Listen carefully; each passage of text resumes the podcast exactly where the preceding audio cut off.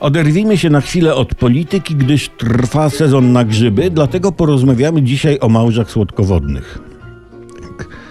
Internet pisze o małżach, cytuję, e, naj, najpierw pszczoły, dlaczego znika kolejny pożyteczny gatunek. No zapatrzył się na nas Polaków chyba i naukowcy zastanawiają się, jak wzbogacić życie, no nazwijmy to towarzysko-intymne tych mięczaków, gdyż zauważono, że małże zapatrzyły się na ludzi coraz częściej żyją samotnie i nie integrują się. No faktycznie, no. Kto ostatnio widział jakąś słodkowodną małżę na imprezie? No właśnie, a życie w rzece to dno. Kiedyś ostatnioż miał, że małż małże. Właśnie. Małże wybrały sobie, jak informują naukowcy, życie kawalerskie unikają stałych związków, jak nie przymierzając, albo nawet przymierzając, jak nasz pan prezes.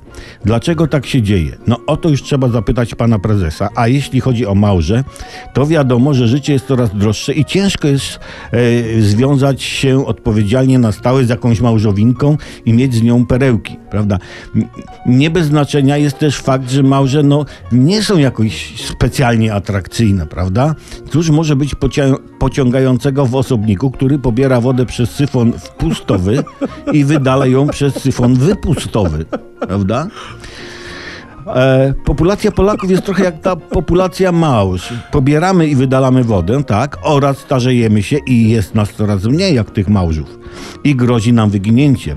Dlatego trzeba odmłodzić populację, bo inaczej właśnie grozi nam to, co małżą. Zainteresują się nami naukowcy. Ho, I wtedy dowiemy się o sobie takich rzeczy, jakich nawet pan prezes nie mówi na spotkaniach, a on wiele mówi.